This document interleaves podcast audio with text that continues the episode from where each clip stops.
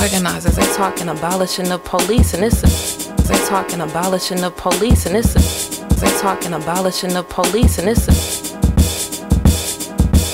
Hello, Hey, this is AirGo. ah, if if anything, it is AirGo. It sounded like it was like a cool drink of water to you, It- Damon. th- this is exactly what this is. I, I am refreshed, replenished, and hydrated from what what y'all are about to get into. What we do here is showcase the folks reshaping the culture of our city and world for the more equitable and creative. All month, we've been having incredible conversations as part of our abolition suite. It's been really like, as we said last week, peak AirGo. Like I feel like we really like hit our stride, and this is this is what we've been in the gym for. Yeah. um, and we got a an intellectual workout today. Um, but before we get to our guest, Dan, you want to give a little update on what's been going on with the defund CPD campaign and the Black Abolitionist Network? Absolutely. So for those who are just plugging in, we are in the midst of the summer of 2020 uh, and coming out of this time of uprising here in Chicago. There's a big abolitionist push to defund the Chicago Police Department. Um, and this week we have a few things coming up that, that are in accordance with that effort. I do not have active logistics as of yet, uh, but keep looking up the hashtag and look up uh, defund CPD. We plan to continue the resistance trainings and having a virtual one. Uh, so that is really exciting. Uh, we plan to move our resistance training to virtual and hopefully it's something that we can do regularly if this time does not work out for folks. But again, the logistics are not solidified as of this recording. Check, So just check the show notes. check the notes. Um, for whatever reason, we just started doing show notes after five years. It, se- it seemed like time. It just seemed like time. what a resource. Speaking of resource, uh, we are so excited to bring you this conversation with a true like font of information and thoughtfulness and an understanding of this idea around abolition, where it comes from, where it might go, um, on on a level that I don't think there's very many other people in the world who could have that conversation. honestly one of the most special minds living. Uh, the amazing historian, author, professor Robin D.G. Kelley is joining us for the AirGo Abolition Suite. Yee. It's so it's so fun to see Damon fanboy. It really doesn't happen that often, but it, it happened here, and it was uh it was adorable. Yeah, this is my guy. In addition to being brilliant and, and being accomplished, really a, a, a- beautiful, gentle, special spirit and soul. Um, and although he is like almost too brilliant for, for like just the regular day, uh, he's always so gracious and humble in his thinking and, and, and, and always bigs up who came before him and all of the work that makes his work possible. So really, really a great example. And the one thing that I want folks to take away from this is this notion that we have to refuse indifference. I think that is such a lesson uh, that beyond all of the theory or all of the you know historical anecdotes or dates or timelines, uh, just this human notion of what this all about is refusing to be indifferent to the conditions we are subjected to. That just really got me. That's all. Just- yeah, yeah, yeah. That's what you're in for. Um, you can find Robin's books wherever uh, excellent Books books are. are, sold or, or borrowed or lent. Uh, we're at AirGo Radio. Um, make sure that you comment, subscribe, all the all the podcasty things. Um, check out the whole abolition suite. Share it with someone who's engaging these ideas for the first or second time and wants to really understand what abolition looks like uh, on a bigger scale and on a more in-depth scale. That's what the suite is here for. Um, so without further ado, let's get to our conversation with Robin D. G. Kelley. Let's get it. I'm excited. Thank you so much. It's so it's Well, so thank good you. to see you. Yeah, it's great to see you. It's wild because people. yeah, you are one of my favorite people. I like consider you like you know a friend, kind of like Right, right, aspiring right. figure. But then like I check you out, so like I see you, but you don't get to see me. So it's like yeah, you're actually Well, I'm on the screen with you this time. just I, I get the the the the, the evidence of how much I love you is that people don't hear from me for long periods of time, including my daughter. So you know, look, Yeah, I, so so so you know, it's not you know, you're like up there with everybody yeah, else. yeah, yeah. No, I, I- I feel it. My, Well, my she's mom's got to start a podcast then. She wants to get a hold of you. All right, let's get into it. Okay. So. I am ecstatic. And you don't always say that. I don't. I don't. This is honest. Why are you so ecstatic today, Damon? One of my favorite people, uh, w- one of the most significant thinkers that we have in our time, um, and just a really beautiful, humble, gracious spirit is here to be in conversation in this phenomenal abolition suite that I'm so proud we're putting together. We have none other than historian, writer, just beautiful brother. Robin DG Kelley is here. Bro, bro, bro, bro, bro. Yeah, yeah, yeah. It's- Thank you. I, I, I don't Thanks know if for you know me. this, but you are like a big get. I know you're like very like comfortable, but like this is like you know, this is like a you know like a, a Jay Z uh, or, or Fifty Cent for like a rap show. Even though we try to pretend to be a rap show So, sometimes. so where, where do I send? When, where do I send the check? You know, just tell me. Money order, Venmo. You know, I only do currency exchange, but we we operate on barter system. Yeah. right. but very grateful for your time. Thank you for for, for being with us, and, and we're going to get right to it. We have a tradition here at AirGo. Uh, we always start with a two part question. In this time, and you can define time however you want. This hour, this day, this season, this lifetime. In this time, how is the world treating you, and how are you treating the world? Oh, that's a great question. Um, the the world treats me very, very well. You know, I mean, which is a strange thing to say for a, a black man who's middle aged, you know, living in America. Um, but my world is a world surrounded by people like yourself. That is, organizers, activists, intellectuals, movers and shakers, people who are trying to transform this world. And you know, and I live in a family full of people like that too. You know, I have a three beautiful kids who are also in their own sort of way trying to figure this out. And to watch them figure out this moment, this moment of rebellion, this moment of COVID 19, this moment of sort of death and possibility, to watch them do that is like a revelation for me. So I'm, I'm lucky to be one of the few people on earth, maybe not the few, but who is a perpetual student and my teachers are always people who uh, are age two to 40 you know? I mean it's, it's like all the people younger than me are teaching me. And so it's a great it's great to be here at this moment despite the fact that we're looking at a future that could either move us toward catastrophe or something closer to abolition you know? And that's that's what i see this kind of fork in the road. Mm. Yeah, it's a hell of a hell of a fork. Um, but before before we get to that, you know, direction, um, what's something that your kids have helped you figure out, or something that they figured out that you wouldn't have gotten to on your own in the last couple months?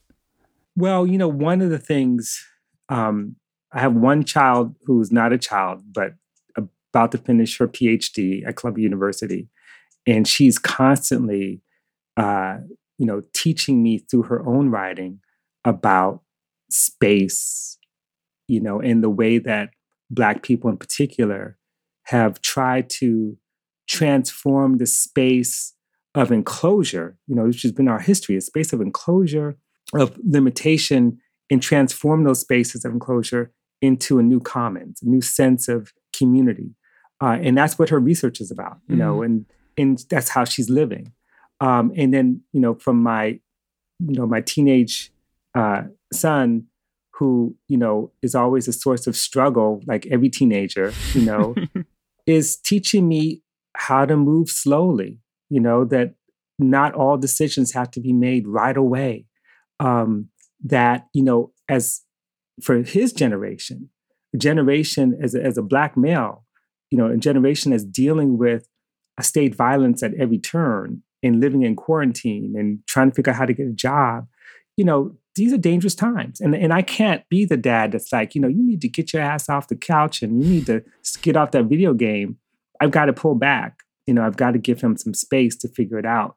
Like I was able to get that space, you know, but it's a different time. Mm. Um, and then finally, my youngest, who is is like a unicorn, you know, um, just magical, you know, Sekou, um, and is got a way of being free and expressive that is unlike any other kid I've ever seen. And so um, it is nothing like um, having to read through some of this stuff, having to watch on television, you know, the state violence, the, the, the murder of Rayshard Brooks, for example, to watch that And then the next morning, you know, she wake me up and say, let's jump on the trampoline, you know, and I realize that I have to jump on the trampoline. you know, you can't, you can't avoid the trampoline. Um, so why would you want to avoid the trampoline? Ex- exactly. But, you know, we, we, we sometimes, and, and that's why I kind of think about this theme of, of, of love and death. Mm. I mean, love and death are like the two poles and they're not poles in opposition. They're actually um, dialectically um, linked together. They, they contain a kind of totality. Uh, but love and death is the world that we're all engaged in. You know, it's hyper death and hyper love. And I feel it with my kids. I feel it with my wife. I feel it in the streets.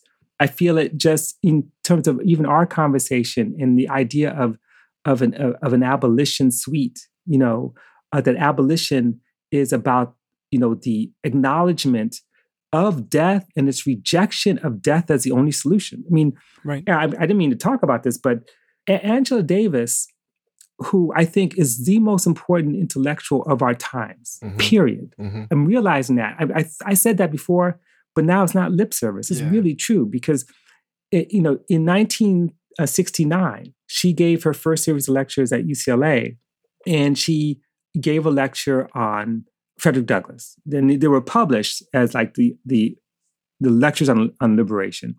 And in her lecture in 1969, it wasn't called abolitionist, but she was she pushed a position that really is foundational for our thinking. And she critiques Jean-Paul Sartre.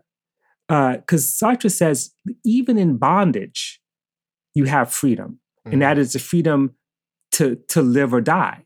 And that the choice of death is freedom. And she's like, no, that's not freedom. yeah. She says Sartre is wrong. And she says the, the choice is not to live or die. The choice is to accept your plight or fight. Mm. And that resistance and struggle, you know, is life. Mm-hmm. Hmm. That's living, you know. And again, that was a long time ago. It's over 50 years ago. You know, she she said those words and wrote those words. And in some ways, that pole, the dialectic tension between love and death, is about the choice of life, the refusal of death, you know, which is why the idea that somehow, you know, we live in a state of social death is something I can't quite accept fully um, because, you know, it, it assumes that there's no way out. Mm-hmm. And every day we're making life, every day we're rejuvenating ourselves for the fight, mm-hmm. right? Not for resignation, right? You see, mm-hmm. yeah. And, and, and, to extend that idea of you use the phrase social death, um, and, and, I've heard you talk and, re- and read your work around the idea of public life in the commons, you know, and the the very particular and very significant uh, death that comes with the dismantling of that. And so I'm wondering if you can just kind of extend that idea of, of social death into what does that mean collectively versus the refusal to uh, sacrifice that life. Right. Well, you know, on the one hand, um, the idea of social death comes from Orlando Patterson. Um, I know Frank Wilderson, among others, have kind of picked it up and framed it as a kind of permanent condition. Mm. Um, and it's a very powerful argument, Afro pessimist argument.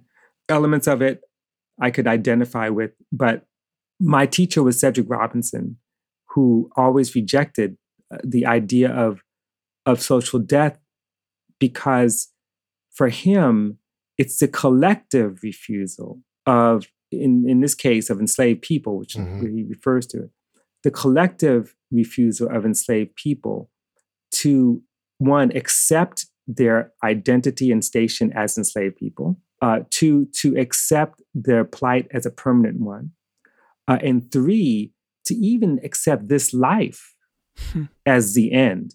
And so, you know, although I'm not a religious person, Cedric would talk about the kind of Afro Christian tradition, which you could also find in other religions. That is, the tradition of faith is not about sort of waiting for the afterlife, you know, waiting, you know, that, that somehow the troubles would just disappear.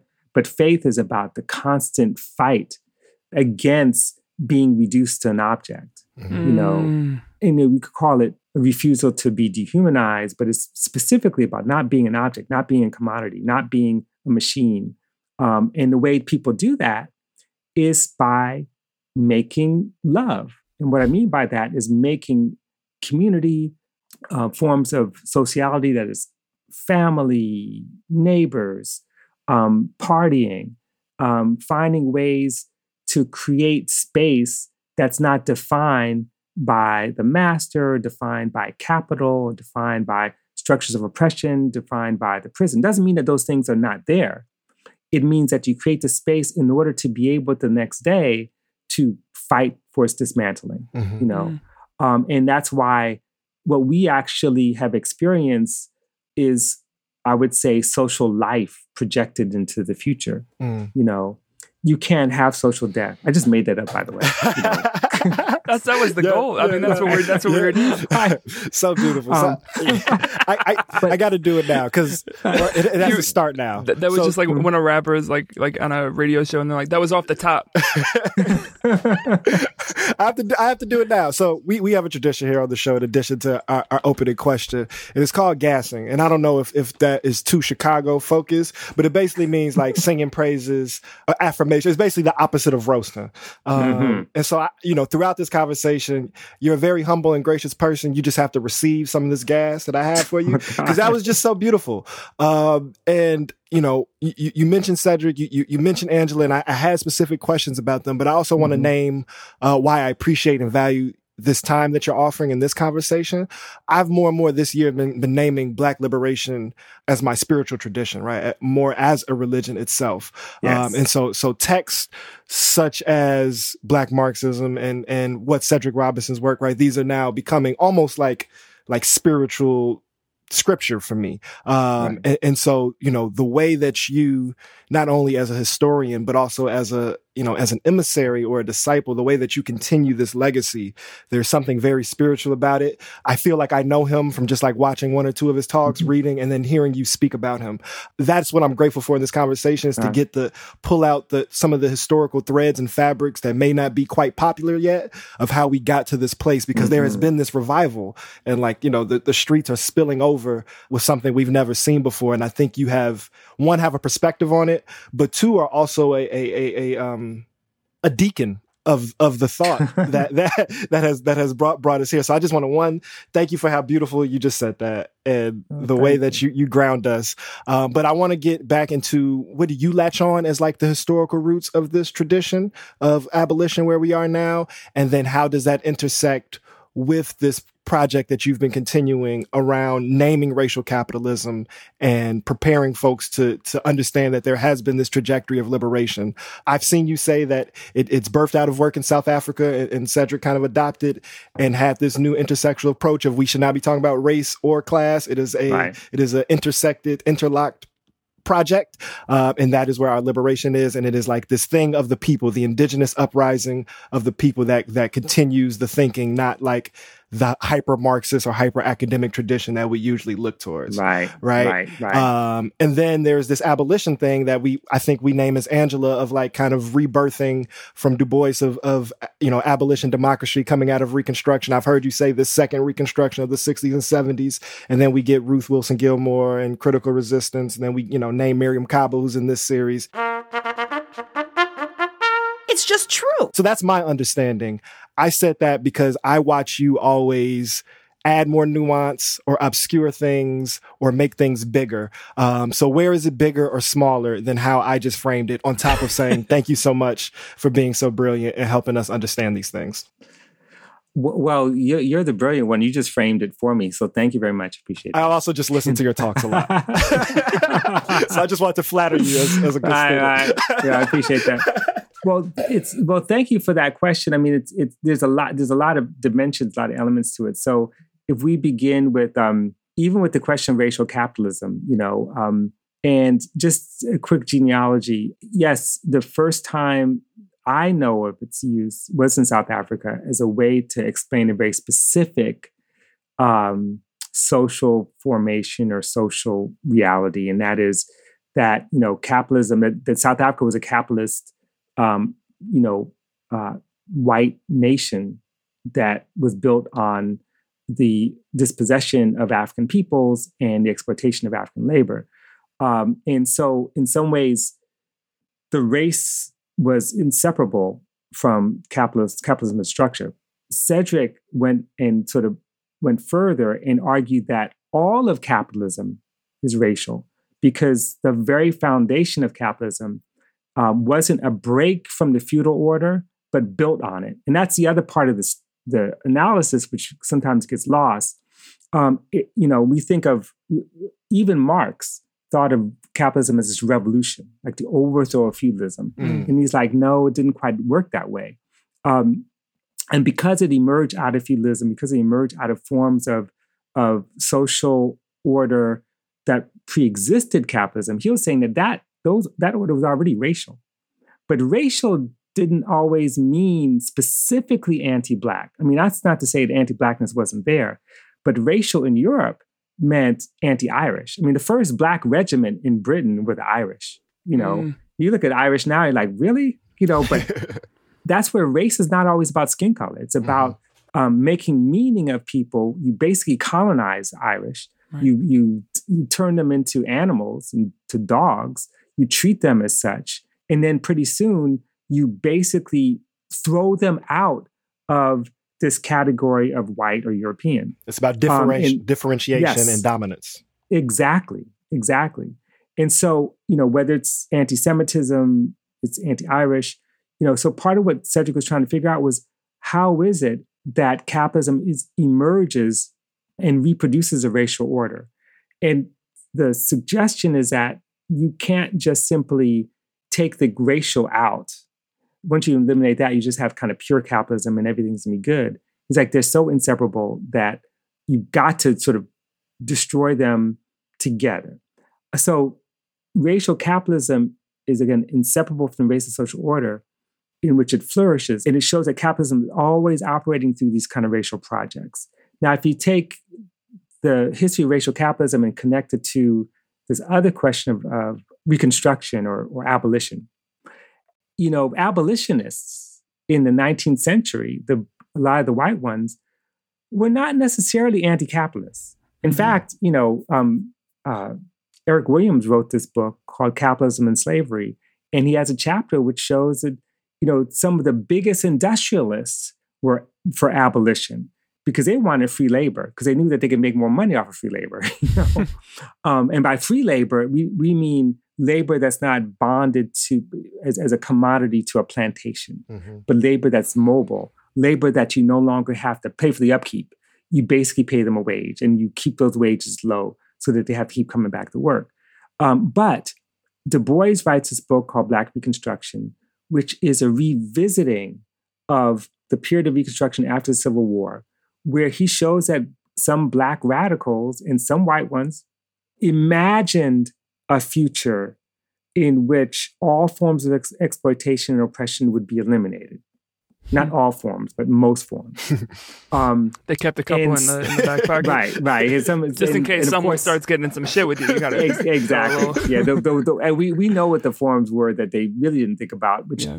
and, and to be fair, that's not exactly fair, but I mean, for the most part, issues of women's rights and gender, uh, sexuality, those things were not central. Yeah. And in fact, that's not to say that the the folks that um, Du Bois called proponents of abolition democracy were all anti-capitalist, but you see that thread, mm-hmm. um, and you see it uh, in the 1860s and 70s.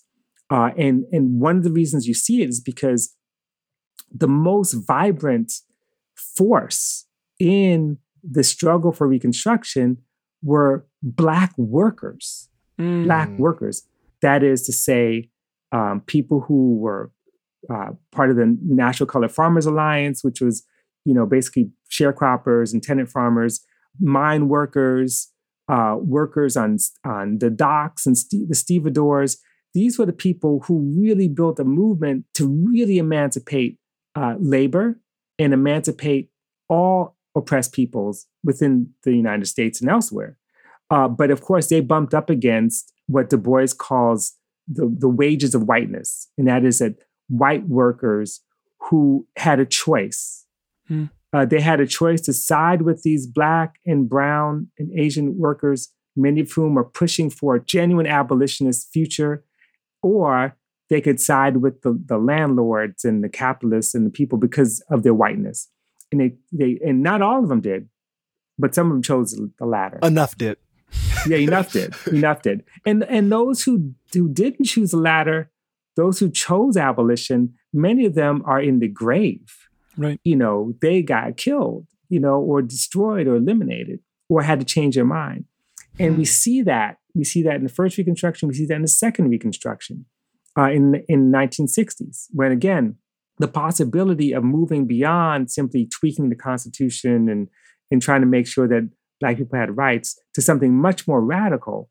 Um, and I'll give you like a, a, a specific example. Um, in Detroit, the League of Revolutionary Black Workers Yeah. came out of the Dodge Revolutionary Union movement with these wildcat strikes in 1968, where Black workers had the most revolutionary um, vision of workers' control, of anti-racism, of ending police violence, um, of you know fair wages, of slowing down production, and they brought some white workers and certainly the Arab American workers and others into the fold, but they were also crushed. They were crushed by again the failure of white workers to support the league and to support the Black Workers Congress, but they also were crushed, and this is here's the, the key thing by a, a new rainbow coalition. and by new rainbow coalition, that is the second reconstruction produced certain kinds of pyrrhic victories. Mhm. And those Mm. victories are getting black and brown people into elected office uh, who end up, some of them pushing back against the system, but many of them coming into the system and signing the epitaph of the abolitionist movement um, that erupted in, in the 1970s. And, and, and so you have, on the one hand, in the 1970s, uh, a backlash, just like the backlash of the 1860s of the Klan and, and the Nazi, the, the American Nazi Party and racists on the one hand, but at the top you have black, brown, white elites who are pushing towards a kind of neoliberal future of privatization, of divestment from cities, of crushing radical movements. And so together, they work together, not on purpose. they they end up crushing what was that movement, but nothing dies. And that movement continues to exist, continue to erupt. And by the 1990s, you have a new abolitionist possibility uh, coming in opposition, not to a right wing regime, but to a different kind of right wing regime. That's Clintonism. Clinton's, yeah. You know, uh, and that's in some ways the foundation for where we are now. Mhm. Um, and so I think people learned a lot of lessons in all this. And and racial capitalism is is a, a theme that runs throughout because racial capitalism is not just white capitalism. It may be built on the ground of white supremacy, but racial capitalism is also about when black power gets co-opted to mean green, to mean, you know, black capitalism. Right. Uh, or brown power does the same, uh, which is about structures of exploitation um, that is just simply open to, to color. Uh, that is also the perpetuation and uh, consolidation of racial capitalism. Whew. I just need one second to take. um, one of the things that I love about what you just mapped out is uh, this idea of that nothing ever dies, right? So there are kind of these uh, waves and crests, uh, and, and then troughs in it of of when the who I think it was Bill Ayers when he was on the show. He talked about the down times or the the the still times. Um, let let's get to this moment right now, which is very much not one of those. Right. Um, what roots or lineage are you seeing right this moment being connected to um, that you're not seeing other people make that connection? Basically, right. does that make sense? Yeah, yeah. Well, it's it's the other people that I always worry about because um, there are at least 1 million, 2 million, 3 million people who are way smarter than me. I mean, just in the United States. I'm not talking about the world. We're talking about the world, then we're talking about like billions. um, But we couldn't book them, so we. They've never wrote a good foreword. right, right. Yeah. That's, you know, I'm a professional writing foreword. That's my you thing. are. You know, that I wrote your more jam. forewords. You are the, I wrote the more foreword. forewords. Than the, I got it. I'm in the Guinness Book of World Records for most forewords in a five year period. I think It's you like, actually um, you wrote the foreword for the Guinness Book, right? Um, they're they're about to ask me. I'm sure. Um, You're like uh, Lil Wayne in, in features in like 09, 2010. Like no one can top you in the forewords. Right, right. Well, you know, it's it, this is a really good question because I'm sure that other people have thought about this, um, and I've been thinking a lot about the genealogy of how we got here, and I think there are two critical uh, moments that are connected. Um, in terms of the shorter moment, and then this is under Obama, uh, the the emergence of a Black Lives Matter insurgency, and I don't want to call it just a movement because there's all these different movements that converge at the same time, and Black Lives Matter being one. Uh, the movement for Black Lives as a kind of coalition represents a lot of these movements, many of which had been around for a very long time. Uh, Organization for Black Struggle, for example, in St. Louis, uh, was foundational in this Ferguson uprising. Absolutely. And they've been around for a long time. Um, veterans, in fact, veteran activists like Jamala Rogers, for example, who goes back, you know, even before the Black Radical Congress, which I'll mention in a second. So you have that. But then, you know, the, that 2012 generation, which includes yourself, I mean, the Let Us Breathe Collective, for example, is critical organizing work know, that really challenge the police state in Chicago, um, We Charge Genocide, Black Youth uh, Project 100. Um, you know, you could go on and on. I could make a long, long list of organizations that erupted, which is to say that organizing really does matter. You know, we we sometimes look at these things on television who, who are not active, not connected, and what we see are spontaneous rebellions. But there's no possible way that you know all these white people walk around with placards that would say defund the police without a, a knowledge base, you know, let alone all the black, the black people walking around with defund the police. You know, there's a knowledge base and an organizing work that was that was up against an administration, and this is Obama administration, that not only would not acknowledge that, but did very little to respond to the wave of killings of black people. And the other thing which is important, I think, is that out of that, you got the Movement for Black Lives policy statement in 2016, which in some ways is a, the framework, I think, for this kind of new abolitionist vision. That is a kind of divest, invest vision where you divest you know, from the war on black people, basically, and, and which is a, in a, a global war, mm-hmm. a war on brown people, a war on on the Middle East, a war on you, know, you end you end war and take the dividends from that war and invest in things that matter like schools, housing, infrastructure, health, mental health. I mean, this is just basic, you know, just yeah. basic. Someone yeah. can come from another planet and say, "Why are you not doing this?" You know, yeah. um, and you know, restorative justice, living wage, uh, green energy. You know, we're we're facing with all these different catastrophes.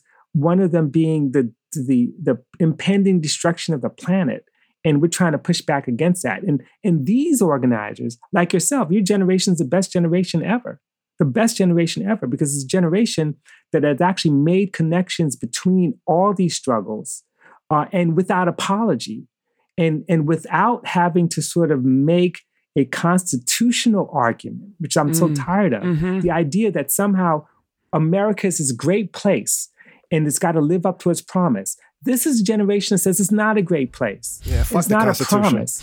exactly. No, it's time to tear all that stuff up and begin with a set of principles, right? A set of ethics. And I have to say, you know, despite Dr. King's own public rhetoric, King was closest to this than a lot of people. Mm. Um, he was as close almost as the National Welfare Rights Organization, which I think was even closer to this. Really thinking about like what what makes sense in terms of a good life for people. But let me just jump back. Um, I I tend to think of this generation really also being a product of the 1990s because just as this generation is fighting a liberal regime, and again everyone's fighting Trump, but that's too easy. It's it's a struggle against the Obama machine that I think is really an important lesson because it was again a refusal to go for the okey doke, as Baraka used to say. You know, mm-hmm. you don't accept um, the the promise that the moral arc of the universe bends towards justice. And you know, when even when King said that, he knew that that that arc had to be bent and bent through civil disobedience bent through militancy, been through breaking the law, you know, because the moral arc of the universe is not something that has its own power to do whatever Right. it wants to do. he wasn't just saying it's going to be okay. Right. He was not. And then if you go back to the 90s, I mean, I think about all the organizations that emerged out of that critical resistance. The Black Radical Congress met in Chicago. You know, the founding organization that Barbara Ransby as one of, of- and Manning Marable and, and others, Bill Fletcher, kind of brought together. Uh, you've got all these different uh, movements that were intended to focus on building uh, Black leadership, Brown leadership. You know, a lot of the struggles against immigration policies of deportation, a lot of that stuff happened. The, the struggles against uh, Clinton's crime bill, um, the struggles, the, especially the, the welfare rights struggles. I mean, it was under Clinton, you know, that what we think of as the social safety net of welfare was completely dismantled, basically, and turned into workfare. Um, some of the labor unions that emerged in the 1990s uh, were also pushing for a much more progressive agenda. And I think to go back to that moment, uh, laid the foundations for the moment we're in. Uh, and it just so happens, and look, I'm not taking credit for any of this, but I can I have to say that as a university professor who's lived a pretty long life, who's been doing this for over 30 years, I mean, many of my students are actually right in these movements, are Mm. in these movements. And I won't start naming them because I will be here all day. Um, and it's not because of anything I taught. It might It's be a little of- because of something you said. Well, I, I, I, I, I good stuff. Robin, I, I wish, but it's what, it's what I saw. It's what I witnessed. Yeah. What I witnessed was a generation that this is what they were up against. They were up against uh, first the erosion of ethnic studies, and they fought those battles to win it in the in the streets, you know, and on campus. They were fighting um, issues around sexual violence on campus. You know, they were fighting um, issues around police violence, which again, it doesn't erupt with Trayvon Martin. Look, this is a generation that was, some of the students were in class during the Rodney Rodney King, right? you know, um, uprising, the murder of Latasha Harlins. Um, we can go on throughout the 90s and early 2000s. I mean, remember Cincinnati when it blew up in 2001? I mean, I- I, had students who were from Cincinnati. I went to Cincinnati because of those students. And there were people who created the Center for Community Engagement in Cincinnati, which was a space really for community building and for movement building. So I, I witnessed this. I saw it with my own eyes and imagine what it means to have all these kids show up in my class carrying copies of Are Prisons Obsolete, Mhm. you know, or Abolition Democracy. These both Angela Davis's texts. Reading Cedric Robinson. I mean, people start talking about racial capitalism. When we put out that new edition of, of Black Marxism, you got all, I mean, I would assign it, but sometimes I wouldn't assign it. It'd show up in my office. It's, I'm reading this book. Can you help me understand it? You know, and it's that work that drove them to make a choice. They're like, no, I'm not going to corporate law. I'm actually going to join this nonprofit organization. Mm. And they populate these organizations or they join, you know, left-wing organizations and, and they're doing this work. Those seeds were planted because of, and I, I'll be very specific here, the neoliberalization of both the university and their lives. The Mm. fact that they witness the privatization of public um, institutions. Uh, they lost the, the, the decline in wages and jobs and opportunities. They saw what happened post Katrina, where, where millions of people, or hundreds of thousands, I should say, of Black people displaced, you know, and couldn't come back. And that displacement produced um, opportunities for real estate and developers to come in for the privatization of The schools. school district, yeah. I mean, you know, so much. They witnessed that. They saw it. They studied it. And then they're also at universities where Chicago's a good example, but Mhm. like Columbia University, where Columbia is like buying up properties, you know, displacing mostly Dominican communities, uh, you know, in certain parts of West Harlem in order to build more buildings for the university. And it was the students, the students who stood up to that, not the faculty. I mean, there was like three of us, but not the faculty. I mean, we see the same thing um, at USC when I taught at USC, where students were in the streets fighting the expansion of USC in the Figueroa corridor. which is again displacing mostly Latinx and Black communities in that area. These students were so militant, so brave, so heroic, and they taught me so much. And that's why, you know, to be a university professor meant I had to be always on my P's and Q's. I always had to follow the students Mm. and then bring that stuff back into the classroom, Yeah. right? That's why I, I'm, I'm like, to go back to your first question, I'm the luckiest person on the planet because I could sit back and reap the benefits of struggle in a way and learn to be smarter because all these students have taught me. And that's why they're in the streets now. Mm. One of the things that I really appreciate about your work and even just how you're talking today, but I've seen it in other talks and in your writing, is the the comfort in the dialectic of being within the academy, within that role, within those classrooms, but also within these institutions. And I was watching a talk that you did with Fred Moten a couple of years ago.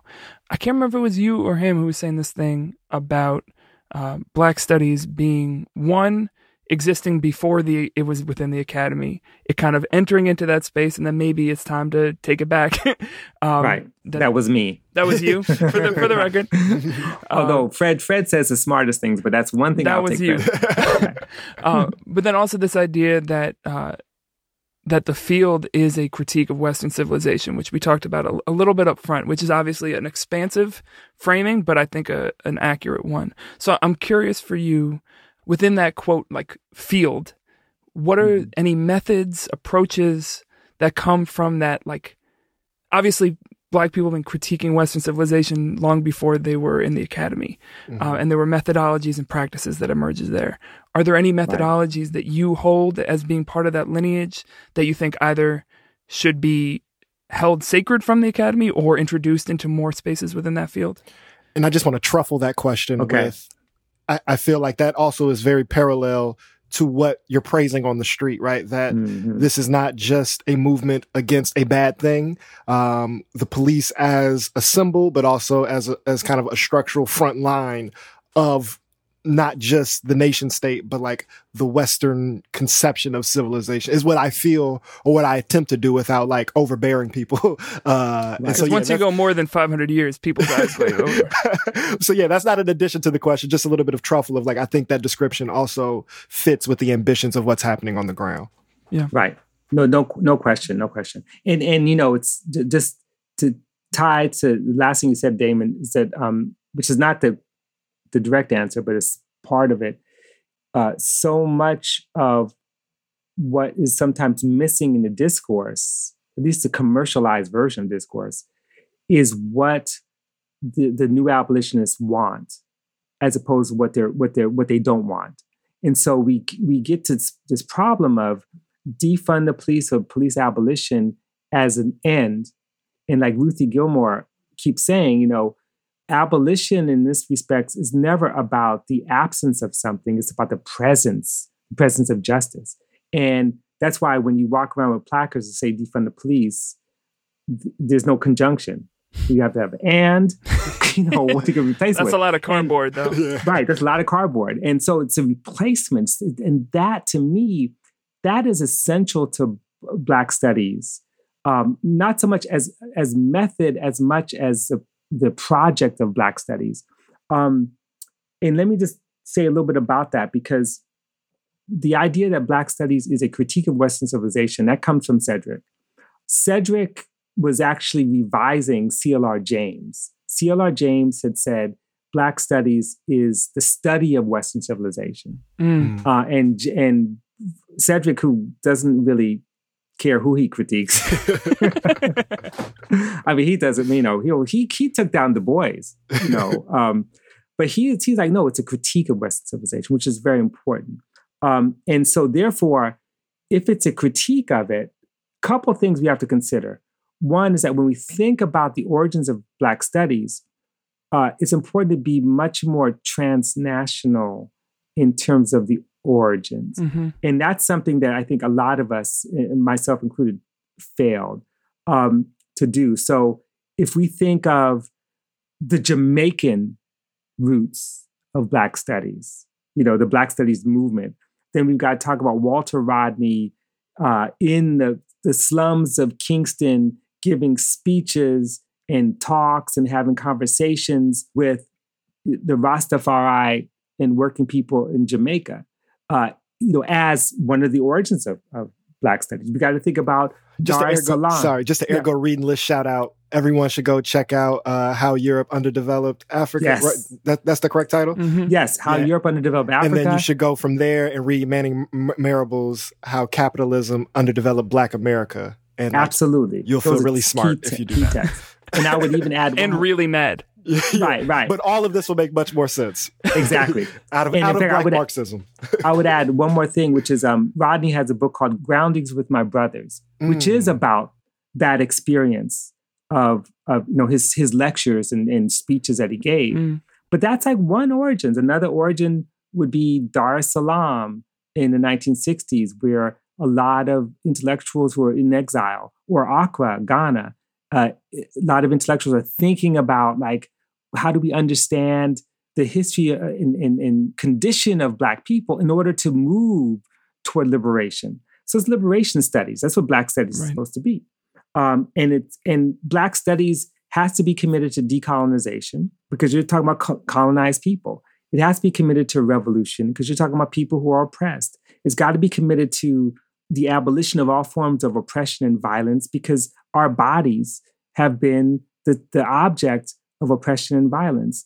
Um, it's got to be, you know, thinking about, you know, the stewardship and caretaking of the land. In other words, it's got to be connected to indigenous thought Mhm. because not only because indigenous people are part of the kind of epistemology how, of a kind of how to move beyond um, the existing mode of thought you know Mhm. this kind of deeper study um, but also because we are indigenous peoples you know who are Yeah. taken out black studies has to be committed to not just recognizing those uh, forms of oppression but disbanding them in, in other words um, all the formations of Black studies in the United States, including um, the Community University in Chicago, for example, um, where graduate students and, and undergraduate students came into the community to teach classes, um, or in, in, in Berkeley and Oakland, basically the same thing um, with the community, that they were committed to, you know, disbanding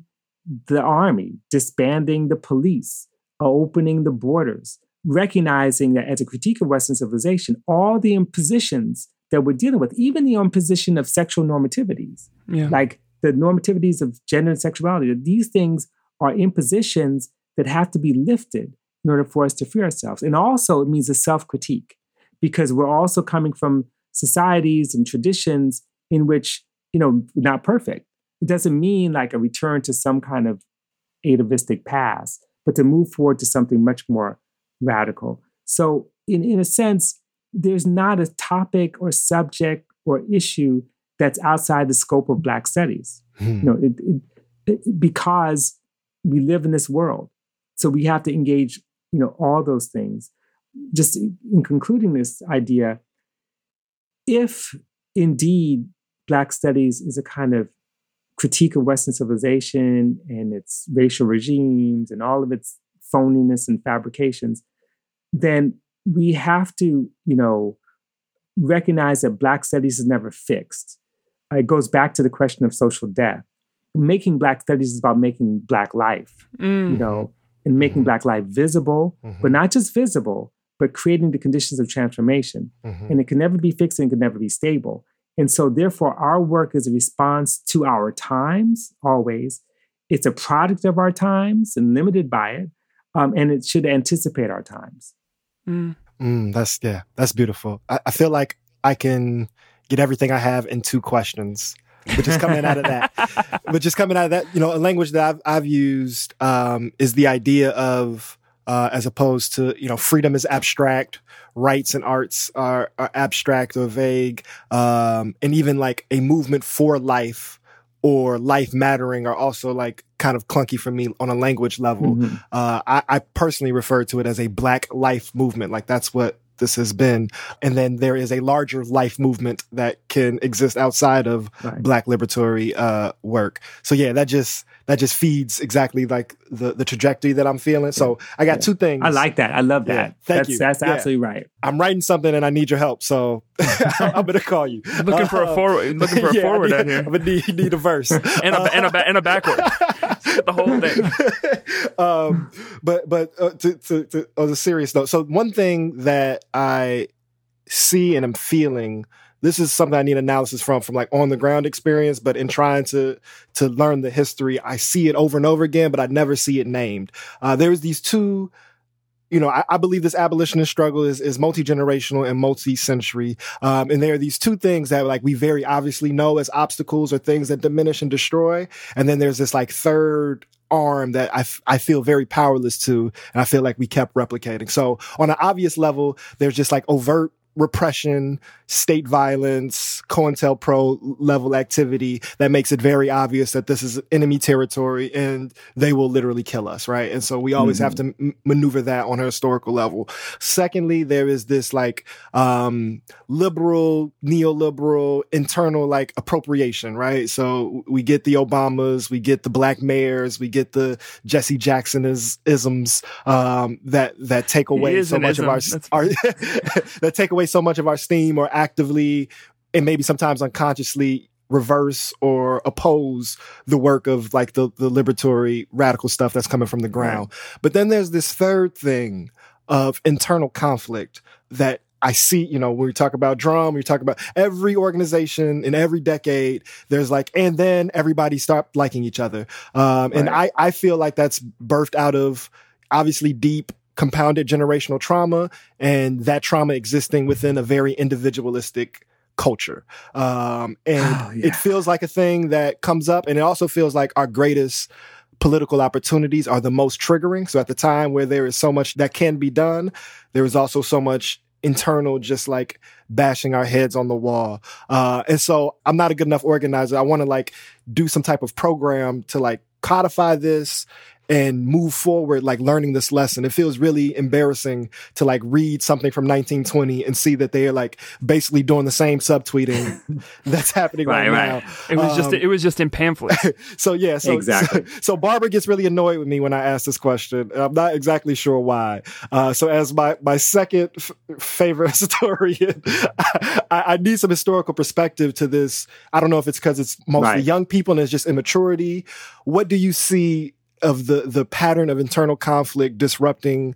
social movement and organizing and is there any few takeaways we can take from that to start to prepare Right. ourselves to build better structures to not keep repeating those things Okay. That's a really excellent question. And actually, is an essential question. It's a question we have to ask ourselves every single day. Mhm. Um, I do. yeah, no, it's, it's, it's really important. And and now, of course, I the, the one easy response is to blame social media. And I don't want to say social media doesn't play a role. It certainly does because, you know, I come out of a political tradition in which we before social media, we had these debates and fights, but they were internal, um, and they were internal that that really, in many cases, allowed us to hold each other together still, despite the fights.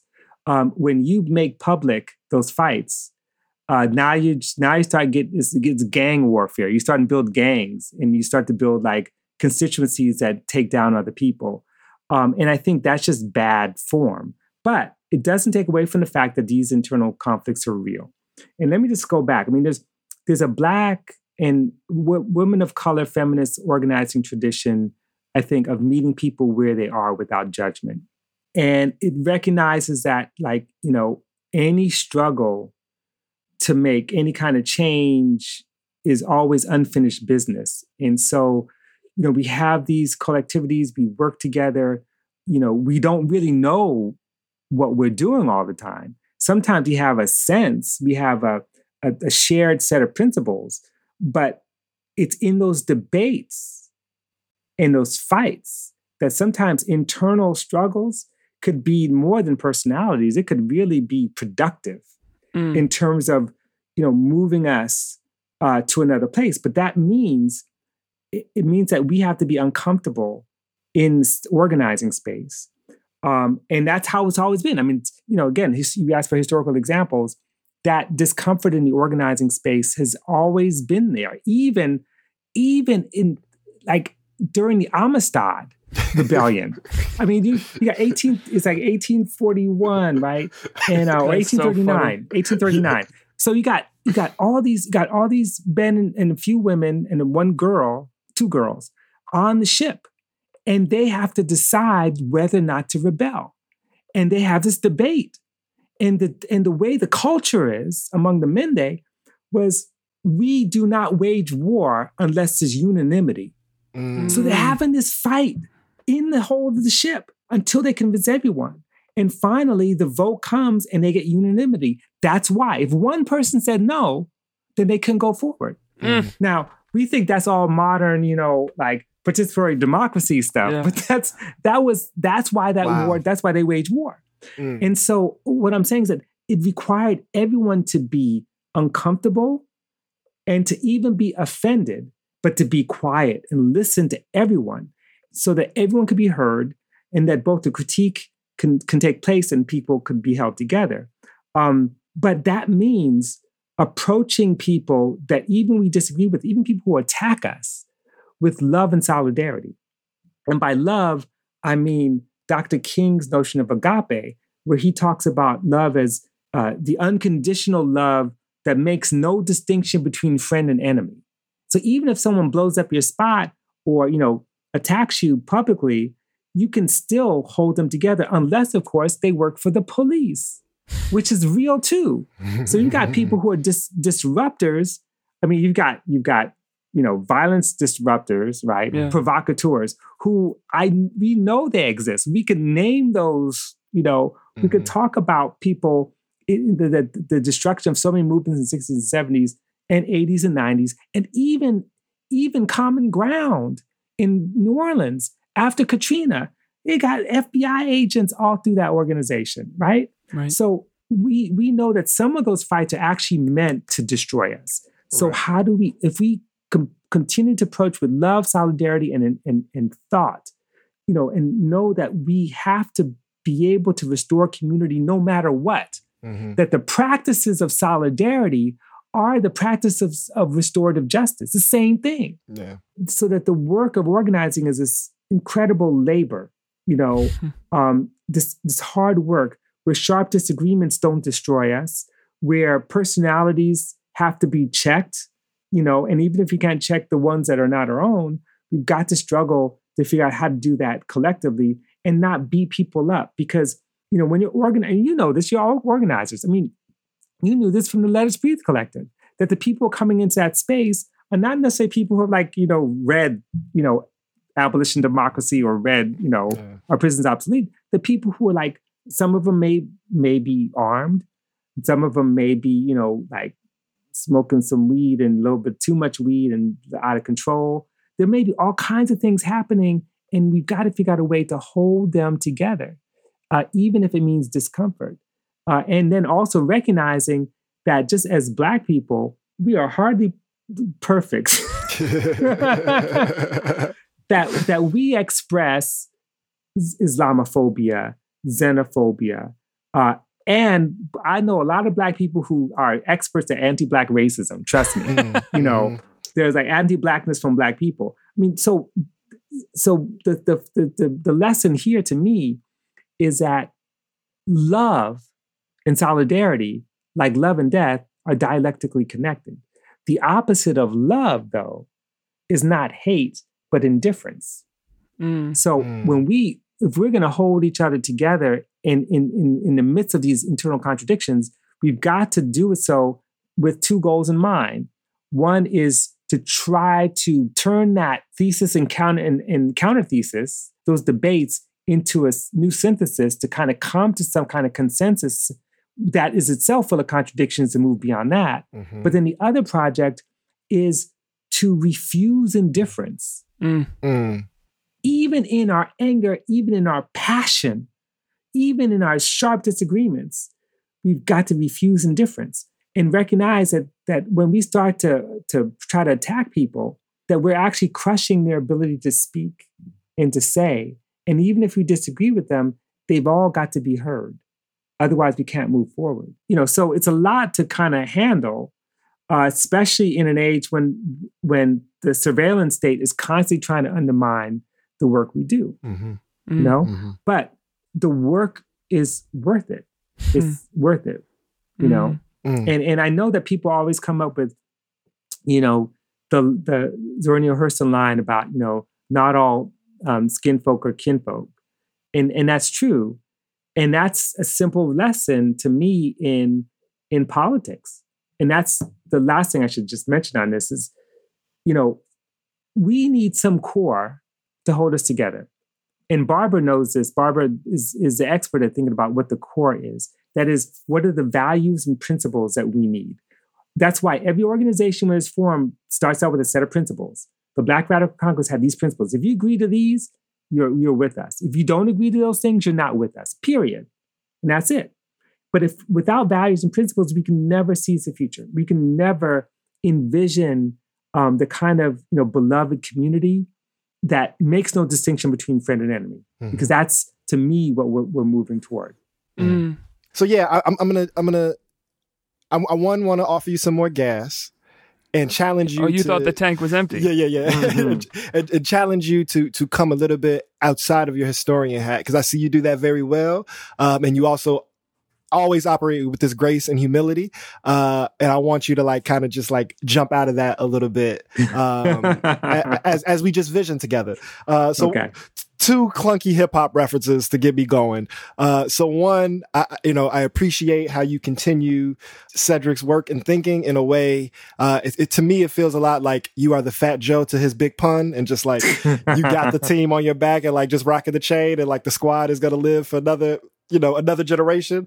Uh, but then I also want to talk just about like your kind of like crown jewel or your illmatic is my second uh, clunky hip hop reference, uh, which is Freedom Dreams, which is you know this this beautiful text um, that basically you know is another one of these like scriptures I would say uh, that pulls together these traditions. Um, and what I take from it is that throughout there has always been um, this view beyond the possible uh, that that then motivates some really really inspiring work even when it's not even like rational, so, so to speak. Um, yeah, I think you and Barbara have continued that tradition or with love invited young people, students into continuing and upholding and, and embodying and feeling a part of this. Um, so just for me, right, like the first time I met you, we were in LA doing a thing, an AirGo Right. thing. Uh, Barbara's the OG. So I text her anywhere in the world and she connects me to people and you invited me into your office. Mhm. Um, yeah. and, and one of the things I gather from you is the language of the marvelous and that this idea of I knew it known about surrealism, but this black radical surrealism that we were continuing. Um, and you introduced me to a text that you edited, and I saw these people 70 and 80 years ago saying the exact things that we're saying now, and I had no knowledge of it. So it was almost like a I read it right in the courtyard for like an hour. Uh, it was the day after a, a good friend of mine, uh, John Walt, for those who know, it was the day after he was killed. And so you right. just the way that you you know just offered love and this continuation was just so grounding for me. And so i want to pull out from you your vision right now of what the marvelous can be or what you are seeing beyond reality what your freedom dream is. Because right now it is july of 2020 we are experiencing the largest uprising in our nation's history and something that like has never really happened on a global scale. Um, and you've seen so much and you've studied so much. And usually historians are not allowed to like name their vision of the future. And so I want you to break your practice, leave your tradition alone, and like just come out and be Robin for a second. Okay. Um, and from the place of there's so much to marvel at and there's so much marvelous that we can get to. As people are talking about defunding and abolishing police and prisons and carceral militarism and leading towards this new care based, life based society, uh, what excites you? What is your dream? What is your vision of freedom right now? Um, well, you know, that's a really good question. It's a really hard question. Uh, by the way, that was a, one of the most unforgettable meetings I had when we hung out in my office. It really changed my space. Um, oh, wow. And I so appreciate that. Thank you. Um, uh, and so, you know, in terms of my vision, you know, a world without police um, is also a world without capitalism. I can imagine, you know, not having to deal with the surveillance state everywhere I can imagine a world without violence, you know, and I mean all forms of violence. There's no military anywhere. There are no borders because borders are a form of violence. Um, there are no unemployed people um, and jobless people and um, and homeless people. Everyone has a place to live, a really nice place to live, actually. uh, and there's no hungry people, uh, and there's no, you know, and forgive me for saying this, but no one's out there eating Takis. you oh, but the, the, the, got, Taki contingent is coming from. I know, I know. You about to get know, canceled over Takis. They, they, they just they could make some organic version yes, of them. But you're like your friend, your friend and enemy distinction get a little iffy there. but it's like you got decent food. You got you've got um and and I don't mean like new fancy supermarkets. I mean like gardens and farms everywhere, you know, um, universities without walls, you know. mm. Of course, I, the good news is that um, I don't have a credit card or money because I don't need that stuff. Everything that we need is just available by virtue of the fact that we're here. Um, a, a, future for the planet, uh, clean earth, clean water, the restoration of sovereign uh, rights to indigenous peoples, and recognizing that we're on their land and getting permission to do everything that we need to do. Where, you know, to be trans or queer is not a spectacle or a site of danger, you know, mm. or subject to violence because there is no violence. Um, to to be free, you know, and and to be free as as a kind of striving to every day to create freedom, not as something that is just kind of given to you, but you could seize in community to make sure that everybody knows each other, you know, that there, there are no strangers in some respects. You can come up to anyone and not be afraid. Mm. Um, and to live a life where we don't drown ourselves in labor and work, but we're reading and thinking and talking and hanging out, you know, where, where, the, where the music is just infinite. Um, mm you know this is this is our world you know the, that's the world of abolition and it's the world that you know i would love my children to inherit but you know it's not that they have to wait to inherit it they have to make it mm-hmm. and make it happen but to make it happen requires completely thinking differently about what does it mean to be in this world you know what mm-hmm. does it mean uh, to share and to care as the first principles as opposed to to receive, to get, to accumulate mm. as you know an, an anti-life practice. Yeah. Right. So caring and sharing, that's like the first principles, you know, mm. and that's first principles of a, of a kind of agape that a beloved community that I think I'm always thinking about, talking about. Mm. I know we asked you to take the the historian hat off for that question. I'm going to ask you real quick to just just put it on a little bit for one second. Damon and I talk a lot about the nonlinearity of liberation work, right? So that there have been communities living in these futures in our past. Um, are there spaces, moments, flashes of this world that you just described that you've studied and know exist um, that give you some, if not solace, at least a feeling of like encouragement? Yeah. Mm-hmm. Yeah. That's that's really hard question because um because when I put my historian hat on, I could think of some and then suddenly screech to a halt and then talk about all the contradictions. well, also the um, future you said didn't sound like there wouldn't be any contradictions. Right. Yes. Exactly. So exactly. that's okay too. Um, that just sounds like your everyday though. You just have a great idea and then it just screeches to a halt because you're thinking of the contradictions. Yeah, just, exactly. You know, it's like I just I a think about life. You know, like I'll, I'll give you like an example of of this. You know, there was a time when I thought Grenada after the New Jewel movement was a space where they were moving toward a real socialist um, community economy. And of course, as I did deeper research, it turned out that that wasn't the case. It's actually a lot of internal violence and state repression and silencing um, and, and I learned that, you know, through deeper research. There's also um, Monique Bedasse is this historian And she wrote this amazing book about the Rastafari community in Tanzania. Mm. And when you read that book, you see uh, an attempt, even within a socialist society, to build a different kind of socialism. You know, and it's it's a it's not quite utopic, but it's close. You also find, to me, some of the best examples are kind of partial examples of community building. There's an organization that emerged in the 1990s called Sister to Sister, hmm Mhm. uh, and they're in Brooklyn. And these are young women of color, some of them immigrant or children of immigrants, um, black, brown, Asian, who were dealing with this problem of domestic violence in the neighborhood. And so what happens, people call the police, and the police would come. And when they did come, they hardly ever would come. But when they come, their tendency is to, res- to arrest uh, the perpetrator who would often be undocumented and then deport that person and it would just wreck the family. So they tried to figure out a way to create a world without the police. And they did what they did was they did street theater to bring attention to domestic violence. They did workshops. They trained men uh, in you know in how to sort of deal with conflict. Uh, they had vis- vigilance committees that would go save children and women in situations like that, so they wouldn't have to call the police. And they did two things: they pretty much eliminated the police presence, and they reduced domestic violence to almost nil. Mm. And from there, created all kinds of possibilities for social reproduction. That is to say, cooperatives, daycare, you know, ways that people can make a living with very, because it's a working class community with very few resources.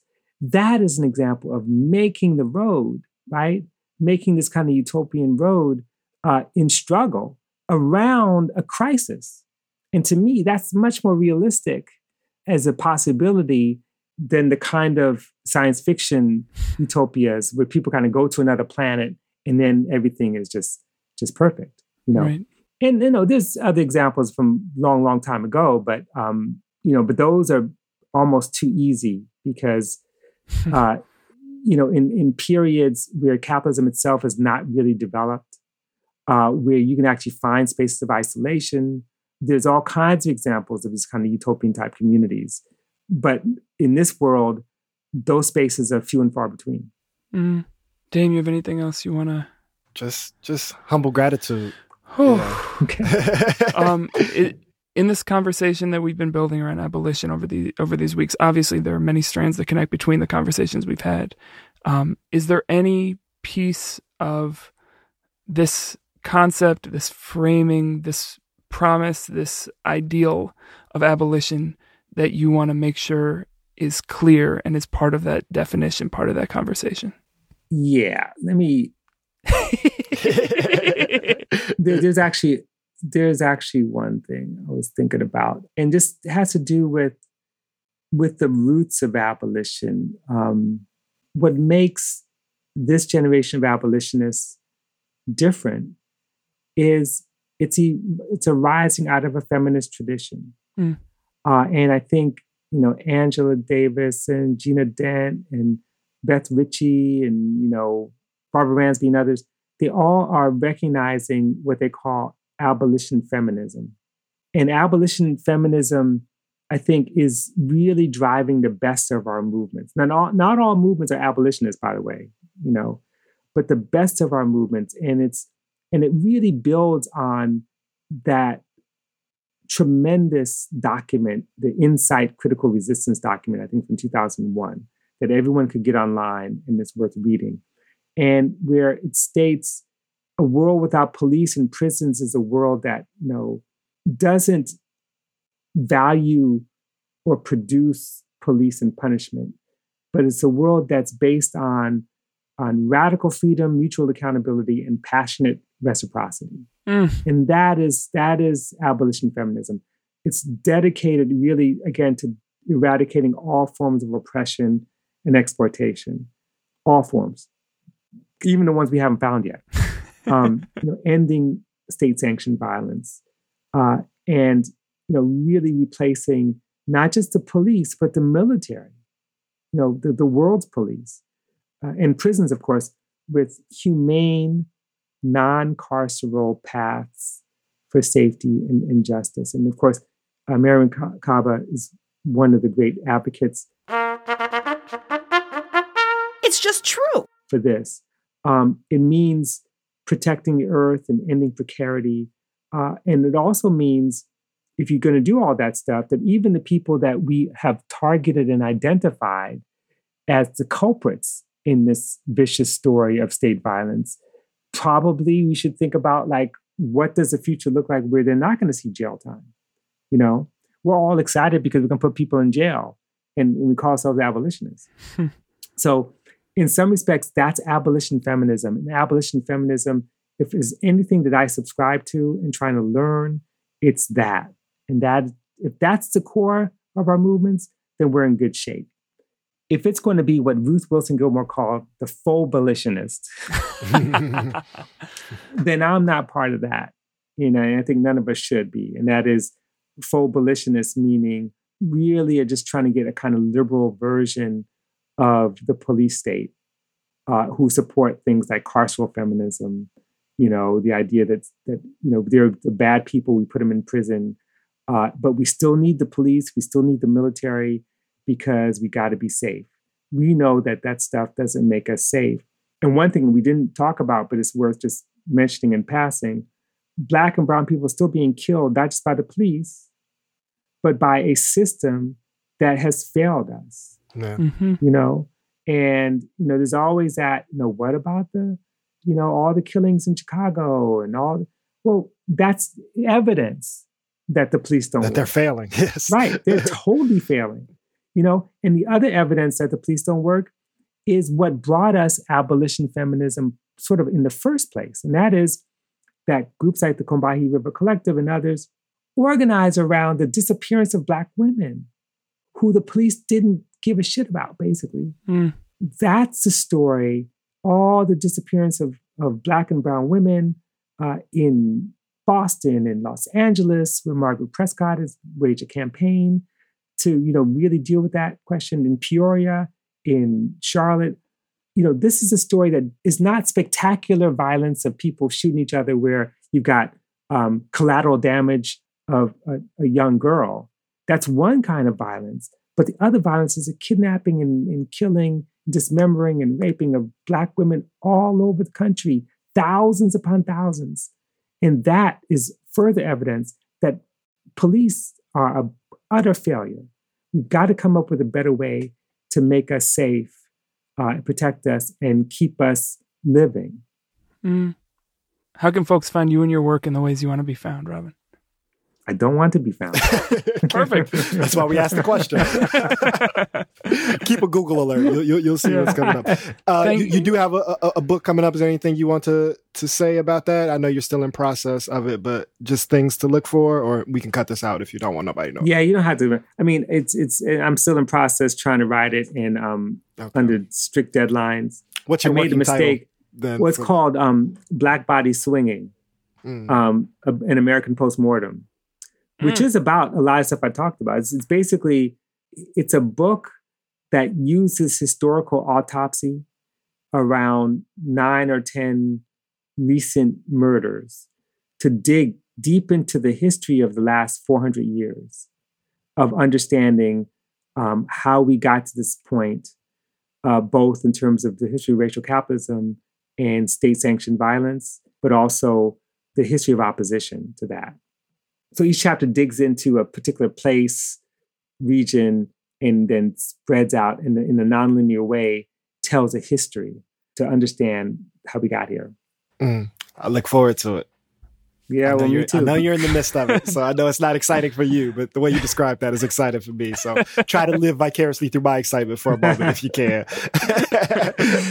yeah. Thank Well, you. we'll see. Thank you so much. I really well, thank you. I really appreciate it. This is the, the most fun I've ever had on one of these things. you know, Wow. which is all the more reason why it's my last. yeah, yeah. No, it's all Yeah, it's all downhill that. from here. Yeah. yeah. Uh, and we'll be back on the line, showcasing the folks reshaping the culture of our world for the more equitable and creative. Much love to the people. Peace.